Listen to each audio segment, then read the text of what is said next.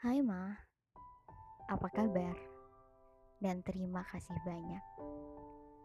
Ada banyak hal yang ingin ku bilang bahwa maha besarnya Tuhan yang menghadirkan seorang ibu untuk anak-anak yang lahir di dunia. Betapa agung ia yang menciptakan manusia jelmaan surga. Lewat tuturmu aku tahu bahwa sebuah cinta dan sayang terucap tanpa surut. Lewat sikapmu aku tahu ada ketulusan setiap waktu. Lelahmu adalah wujud pengorbanan untuk keluarga. Untukku, abang, dan papa. Berapa dolar tak mampu menyentuh jerih payahmu sedikit pun. Masakan yang tiap pagi selalu pas oleh racikanmu, atau susu dan roti selai sebelum aku berangkat sekolah. Mah, darimu aku tahu bahwa cinta paling besar dan tak pernah habis adalah cintamu. Meski kadang berbeda pendapat, menjadi ajang untuk aku diam karena marah, atau diam karena apa yang kuminta tidak diberi. Maaf karena kala itu aku tidak sedewasa hari ini. Menjadi putrimu adalah hal paling berharga dalam hidupku. Terima kasih ya sudah menjadi bukan hanya seorang mama, tapi jadi seorang teman, teman curhat, dan mamah milenial kala itu. Dek, kamu hari ini kencan ke mana? Dek, nontonnya jangan malam-malam ya. Dek, pulang. Dek, jangan lupa ganti bensin yang nganterin kamu ya. Kasian.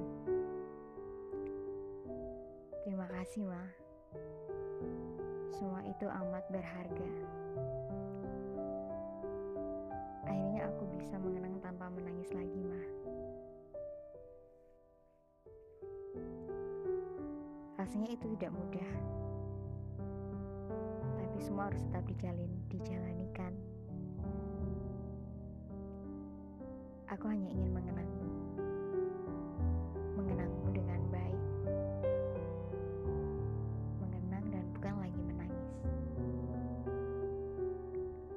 Rasanya tidak adil. Semua dunia rasanya runtuh. Dan aku tidak pernah tahu apakah aku bisa hidup dengan baik. Tapi aku lupa bahwa setidak-tidak adilnya yang aku rasakan itu adalah sebuah bentuk keadilan dari Tuhan. Aku yakin ini adalah hal paling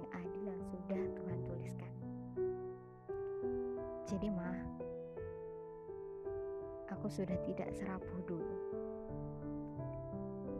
Aku lebih kuat, walau mungkin hanya beberapa persen. Tapi aku akan berusaha bangkit sambil mengenangmu sebagai seorang ibu yang tidak akan pernah ada